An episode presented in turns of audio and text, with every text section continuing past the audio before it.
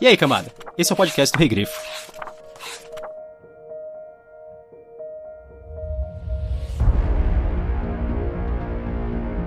Não foi culpa sua. Você foi vítima de uma falha administrativa. Um erro foi cometido, não por você, mas envolvendo você.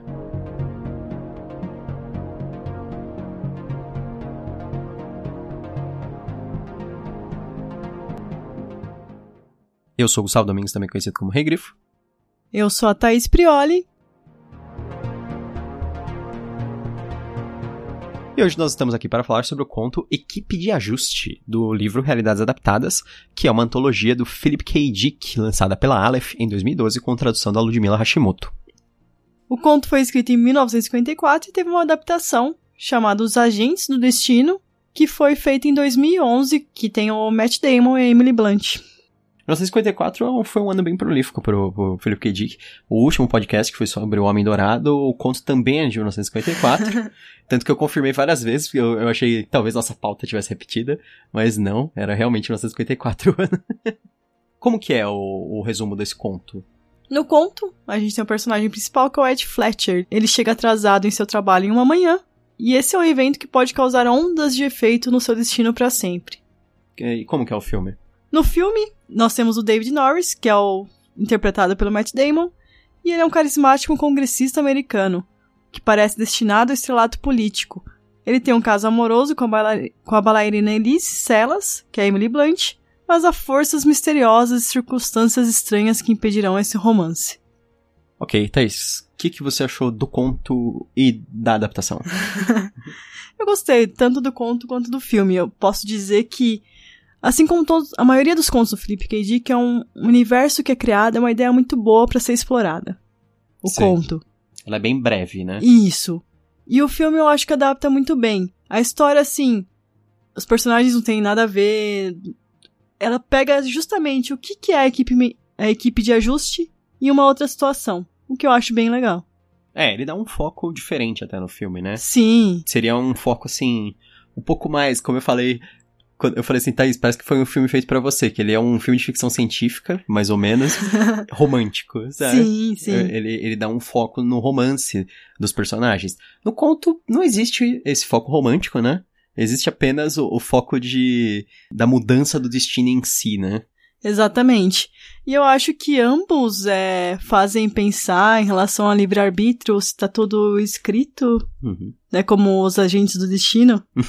que eu acho que foi uma, um- uma boa tradução até do, do título do Sim. filme, o que é difícil acontecer no Brasil, mas é uma boa tradução. E você, o que, que você achou? Eu gostei do conto mais pela ideia do que pela execução. Eu acho que o decorrer do conto em si, ele é ok. Eu acho que ele é uma, uma ótima ideia, mas, assim, a escrita não é nada fenomenal, assim, a maneira como ele se desenrola. Ele é um conto extremamente curto. é, ele tem meio que uns, uns momentos, assim, repentinos pra revelar coisas logo, parece, assim. Sim. Parece que ele não tá tomando o o tempo certo pra fazer tudo. Eu acho que essa é uma das raríssimas ocasiões que eu gosto mais da adaptação do que do conto em si. Eu gosto mais do filme do que do conto original do Philip K. Dick. Apesar da ideia ser, assim, genial, ser muito boa, eu acho que é só isso, a base do conto que é muito boa, tipo, o universo. É, é o que aconteceu mais ou menos com o, o outro conto, do Homem Dourado, que tinha um universo muito legal, só que naquele caso o filme é horroroso. Sim. Nesse caso, não. Nesse caso, eles tentaram traduzir bem melhor a, a história. Isso é realmente uma adaptação, porque assim, quando se adapta, é assim mesmo. Se você fizesse exatamente essa história do conto, o filme ia ser meio esquisito pra caramba, talvez meio idiota, sabe? É.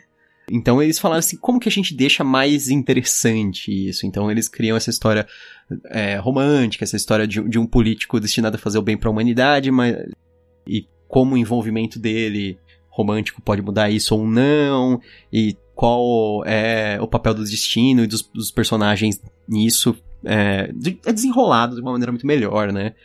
Tem, É. tem alguns focozinhos mais legais, mas acho que tem, tem que falar mais no, dos spoilers disso. Sim. Mas um ponto que a gente pode ter gostado mais do filme também é que a gente viu o filme antes. A gente viu algumas vezes já. É. Inclusive, agora que a gente reassistiu porque a gente leu o conto, eu acho que deve ser a terceira ou quarta vez que a gente viu, viu o filme, assim. Sendo que as outras vezes a gente viu meio que assim, na TV, umas situações assim, né? É, não viu completa, né? É. Eu vi, essa foi a minha segunda vez vendo completa. É, dessa vez a gente viu no, no Amazon Prime, né? É, Isso. Tem disponível pra quem, quem tiver Amazon Prime, dá pra assistir por lá. Então, vamos pros spoilers? Vamos.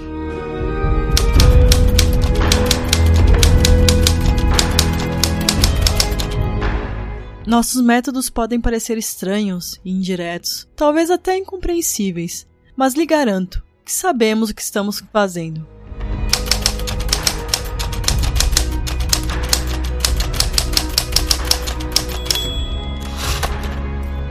Tá, muito bem. Basicamente o que, que acontece no conto? O Ed Flasher, ele deveria ser manipulado por um agente de campo da equipe de ajuste, mas uma falha na invocação de um evento que adiantaria ele para o trabalho, adiantaria o Ed para chegar ao trabalho, acaba fazendo o contrário, acaba atrasando ele. E quando o Ed chega, ele pega a equipe de ajuste em plena atividade, alterando as pessoas do escritório onde ele trabalha. Alterando mesmo, fisicamente, as pessoas. O Ed, ele fica assim, perturbado e ele passa a ser perseguido até que ele é eventualmente capturado pela equipe de ajuste e é levado diante do chefe deles, o, o grande chefão. E ele recebe uma explicação desse chefe sobre como eles manipulam o destino e o porquê. E, assim, os motivos, na verdade, são mais a estabilidade da humanidade. E, eventos que eles fazem agora sempre são pensando no longo prazo. É, isso até acaba sendo explicado melhor, na minha opinião, no filme.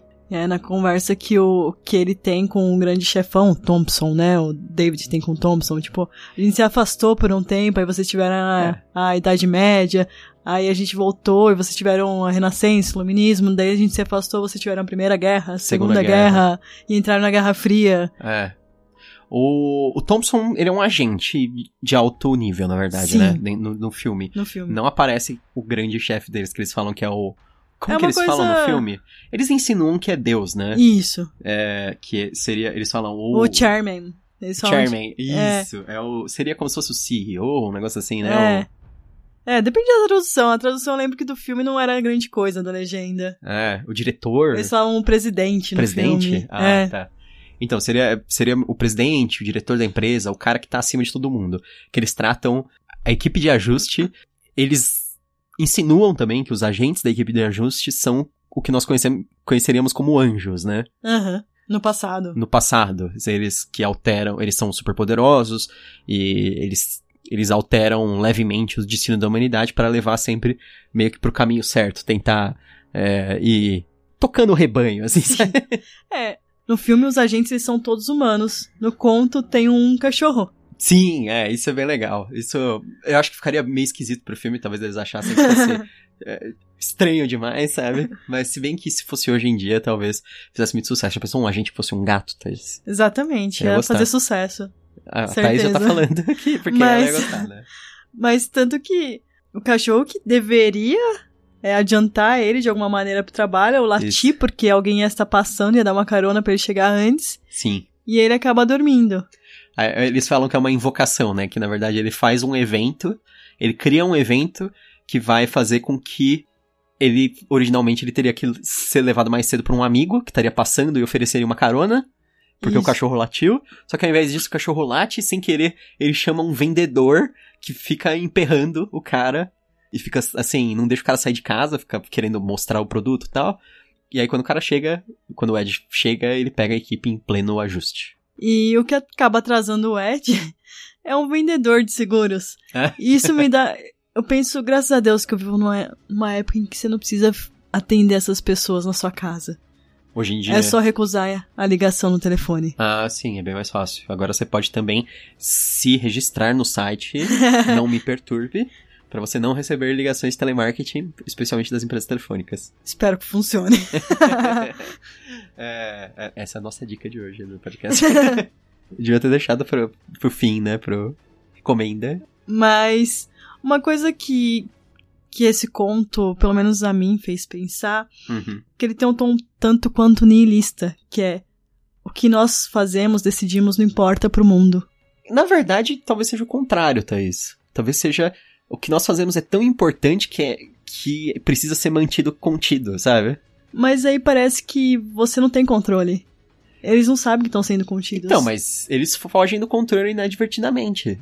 Sem querer, sabe? Porque eles acham, eles têm essa impressão de liberdade, e aí eles agem como se eles tivessem liberdade. Beleza, que o que ocorre com o Fletcher é um acidente, né? Exatamente. O fato dele ter se atrasado. Mas mesmo assim, eles falam lá, tipo, ele foi revelado tanto pra ele que nós não conseguiríamos mudar a cabeça dele. Então eles meio que revelam as coisas pra ele tudo, contam e falam assim, ó, agora você vai ter que viver com isso. Você consegue ter isso na, na sua consciência? E aí ele fala assim, é, é o jeito, né? Até no fim, quando a esposa dele tá questionando e falando, não, você tá mentindo pra mim, eu sei quando você mente. É. Aí o cachorro late e alguém batendo na porta. E é, e é um vendedor tentando vender um negócio pra ela. Um, É, cara, um Um de aspirador. E aí ele, ele fala assim, nossa, graças a Deus, tipo, mandaram alguém pra distrair ela um pouco do, dessa É que eu- situação. Eu acho que talvez o filme passa uma impressão mais assim. Sei. Então, apesar que eu acho o final desse, desse conto é um dos mais legais de todos, assim, esse, esse momento que ele tá sendo prensado pela esposa, Aham. eu acho muito bom. E aí, no final, ele, ele é salvo justamente por um desses eventos de ajuste. Exatamente. Então, eu acho que é um, é um gancho muito bom. No filme, eu, é engraçado que eu achei assim, apesar de alterar muito, eu achei um dos filmes mais fiéis à ideia geral. Sim, a ideia geral sim. Porque tem esse negócio assim, o personagem, ele acaba em contato com isso e ele acaba sabendo demais sobre o que está acontecendo, porque ele é muito insistente. E aí, eles acabam revelando pra ele tudo, falando assim, olha, a gente tem, tá numa situação que é o seguinte, ou a gente apaga totalmente sua memória, mas aí você perde tudo, ou você sabe o que tá acontecendo e você tem que concordar com o que a gente tá fazendo, sabe? É, mas. Que é meio que acontece com o Fletcher também. Sim, mas só que ele, no fim das contas, acaba indo contra isso. É, ele, ele se rebela, se rebela, se rebela. Na verdade, meio que quando ele percebe que ele tem a ajuda de um dos agentes, que o cara meio que concorda com o que ele tá fazendo, assim, Que é o tacitamente. Falcão. Que é o Falcão. o Falcão. Putz, como é o nome dele? Anthony Mackie. Ah, O Anthony Mackie, é, pré-Falcão, né? Antes dele fazer o, o Falcão do, da- do universo da Marvel. Porque ele- eles falam sobre uma história que eles eram meio que feitos um para o outro e depois o plano foi reconstruído e eles meio que tinham que se separar. Os, exatamente, é. Que seria o David, que é o Matt Damon, e a Elisa, que é a Emily Blunt. O que acontece é que deveria, deveria conversar com ele antes de um, um discurso que ia mudar a carreira política dele. Eles acabam conversando, um gostando do outro, e no, no fim das contas não era pra eles se encontrarem mais. E era pro, pro Anthony Mack, que é o, o Falcão, Garantir isso. garantir isso. Ele tinha que fazer um ajuste, que é derrubar um café na camisa dele para que ele não pegasse o ônibus. Mas ele acaba dormindo, igual o cachorro, Sim. e não faz isso. Ele pega o ônibus, encontra ela, e é aí que é revelado tudo pra Que, é- ele. que é um ônibus assim que ela nunca pegava. Isso. Ela pegou só naquela situação, ele só encontraria ela naquele dia, naquele horário. Então, tipo, dá tudo errado, né? Isso. Pro, pra equipe de ajuste, né? Aí nisso a equipe de ajuste realmente pega ele, conta tudo e que ele não pode ficar com ela e tal. Ele fala que sim pra eles, mas ele por três anos pega o mesmo ônibus. Vendo se ele consegue ver ela. E o engraçado é, um dia ele consegue ver ela na calçada. Que é quando ele vai atrás dela, eles acabam ficando juntos de novo. Uhum. Aí eles meio que torcem o tornozelo dela, é meio bizarro, né? Mas eles fazem um ajuste pra torcer o tornozelo e falam assim: olha, é, se você ficar com ela, não vai ter toda a carreira política que você deveria ter, ela não vai ter a carreira de dança que ela deveria ter. Sim. É, vocês vão se assim, acomodar. É, vocês vão. Vocês vão virar pessoas meio que medíocres, assim. Exatamente. Porque é, esse, esse é o negócio mais interessante, eu acho, no caso do filme. Porque eles falam sobre, assim, que o relacionamento deles já vai deixar eles felizes. Porque se eles não terem um relacionamento um com o outro, deixaria eles. Com um vazio existencial. Isso, com um vazio existencial que eles iam descontar na carreira, o que faria com que eles fossem famosos. Ela seria, tipo, uma melhor bailarina do mundo, a melhor coreógrafa, e ele seria presidente dos Estados Unidos.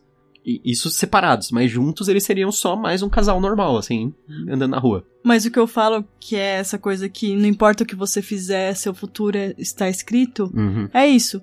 Porque eles conseguiram, de uma maneira, ter o futuro reescrito. Sim. Mas é, foram feitos diversos ajustes para não ser reescrito. Então, assim, eles conseguiram.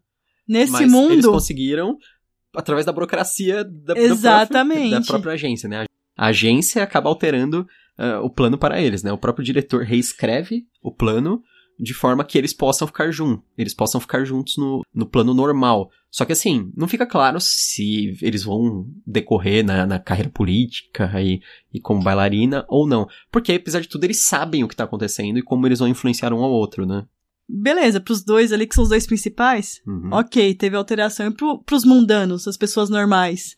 É, não sei. Talvez as pessoas. É que a gente. É uma tá- coisa que você nem percebe, né? Então quer dizer que. dizer, esse filme indica que as pessoas que são famosas, que têm sucesso, na verdade, elas têm um vazio existencial que não pode ser preenchido? Talvez. Talvez. Alguma sim. Algumas sim? Dá pra perceber pelo Twitter. Ah, ah, ah, ah, tá, é verdade. Por isso que elas acabam também, pessoas famosas acabam sempre com fortes depressões e, e outras, outros problemas. é. Não só pessoas famosas, mas é. Não, não, pode mas, acontecer. Mas em geral elas são muito É. pressionadas por isso, acabam se medicando em excesso, às vezes até morrem Uhum. por causa disso. É muita, tem muito suicídio acidental, né? É. Mas o que eu mais compararia com o mundo de hoje é que muitas coisas que a gente faz, pessoas normais, Uhum. a gente não consegue mudar o resto, por mais que a gente tente, né? Uhum. Até posições sociais, né? Ah, sim. É meio que um negócio de lutar contra o status quo, assim, É. mas que é difícil. Ah, sim. Se você for pensar dessa forma, sim. Eu acho engraçado que nunca houve. Eu, eu achei que nunca teve uma espiritualidade, assim, nos outros contos do, do Philip K. Dick. E aqui ele tem uma forte insinuação desse personagem que é o, o diretor da agência ser Deus, né? Que ele, ele fica falando s- que na presença dele, o Ed fica sentindo que o cara, assim, é muito poderoso e muito sábio e muito, sabe, o cara que Uhum. sabe tudo. Então, tipo, é uma entidade superior, como se fosse uma coisa assim, né? Então, É, uma pessoa que viveu muito, né? é, eu, eu acho interessante que, tipo, o Philip K. Dick não é. Não sei se é o tipo de pessoa de quem eu esperaria isso, assim, que normalmente ele sempre tá explorando umas coisas assim mais objetivas, mais a ver com ciência, esse tipo de coisa. E aí ele, ele fez essa exploração, que eu acho que, assim, genial. Ele sempre foge um pouco, às vezes, das coisas. Apesar de esse conto sempre ter aquela misoginia Ah, sim. um pouquinho, né? Isso Aquela parte. sempre tem, né? tipo, Deus- Deus sério que você vai contar justo pra sua mulher? Tipo, Não, pra uma mulher. pra uma mulher? Pra uma mulher você foi contar. É. Você não sabe que elas, elas não se seguram, que elas contam tudo pra todo mundo. Sabe como é que é, né? E o ponto que eles queriam alterar no conto, a gente não falou, Hum. é que o chefe dele, que é o Douglas, Uhum. ele queria que ele se sentisse mais jovem e Mas- tivesse o impulso pra comprar umas terras no Canadá. Mas coragem, né? É. É. E aí ele vai, tanto que quando ele entra no, no escritório, ele fala, nossa, o Douglas não era mais o mesmo, ele tava jovem, não sei o que lá. É, é. A pele menos avermelhada, ele tava menos barrigudo, mais cabelo, né? Isso. E essas terras, eles já tinham colocado fósseis lá. É, eles falam, ele não fala que tipo de fóssil que é, mas É. eles falam que é uma coisa muito especial. E que ia acabar Juntando. juntando vários cientistas do mundo. E a gente tá falando de Guerra Fria aqui. Sim. Então ele fala assim, ia vir cientistas da União Soviética e blá blá blá. E isso ia acabar com o nacionalismo.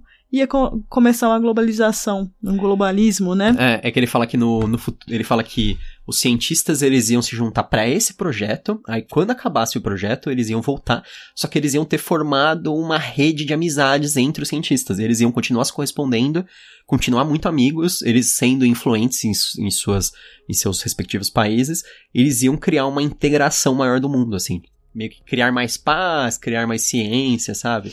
E, e menos conflito, né, na verdade. Essa era a intenção de- deles encontrarem es- acidentalmente é, esses fósseis, ou seja lá o que for que foi enterrado. No, no- É, ele até fala assim: a pesquisa estritamente nacional sofrerá um eclipse breve, porém decisivo. A tensão da guerra diminuirá um pouco. Que é essa Guerra Fria. É, no fim das contas ele é, tipo, um conto bem interessante, assim, mais pelo conceito em geral. Ele, eu acho que ele podia ser um pouquinho maior, assim, e aí eu acho que ele poderia ficar mais legal. Porque, assim, ele usa os típicos, assim, é, paranoia e fuga do personagem, que o Felipe. Dick adora. Ele tá fugindo de alguém, tá, estão todos atrás do personagem, sabe? Mas isso é muito breve, assim, só, só dá tempo dele voltar pra casa, conversar com a mulher e, sabe, voltar pra...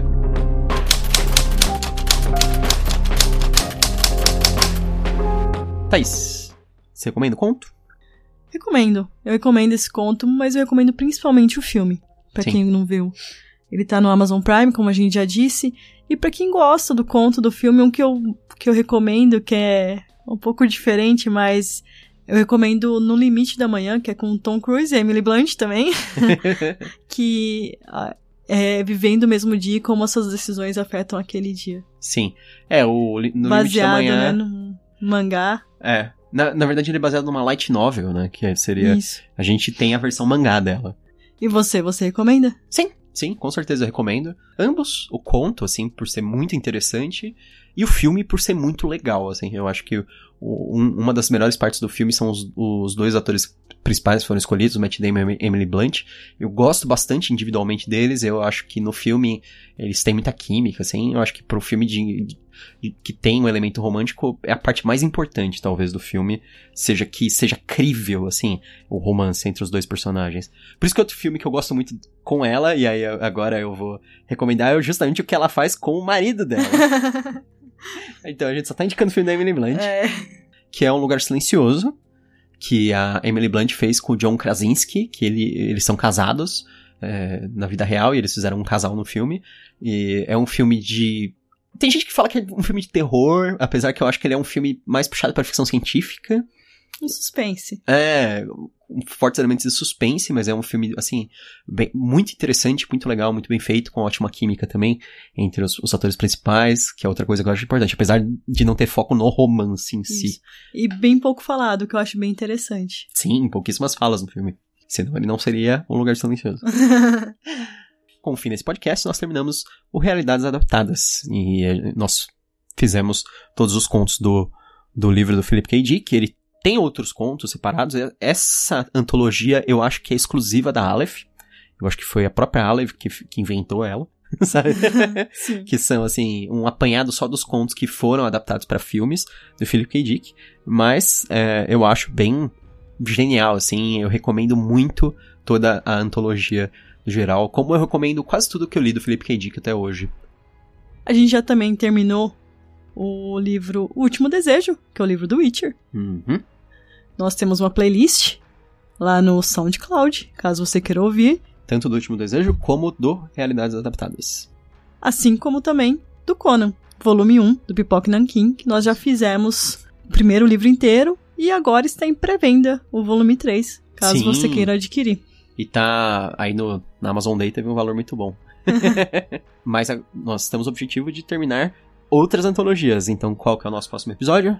O nosso próximo episódio é o Roxinol e os Espinhos, que é do livro Crônicas da Tormenta, e é do Remo Desconze. Nós já fizemos um conto do Remo Desconze, que é o Teopatia, e nós gostamos. É, ele teve a oportunidade de escrever dois contos pra esse para essa antologia do, do Crônicas da Tormenta volume 1.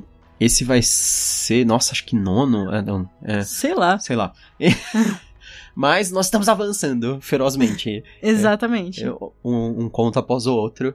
E um dia nós terminamos. E aí vai ter que começar o volume 2. Porque vai sair o volume 3 Exatamente. daqui a pouco. É, lembrando que o volume 3 ainda tá com, com inscrições, caso você queira mandar o seu conto pra seleção Isso. de Tormenta. Se eu não me engano, até o dia 29 de agosto vão ser as inscrições, mas chequem o edital no site da Jambô. Enfim, espero que vocês tenham gostado desse episódio sobre o Equipe de Ajuste, que é o último conto do Realidades Adaptadas, do Philip K. Dick. Até a próxima.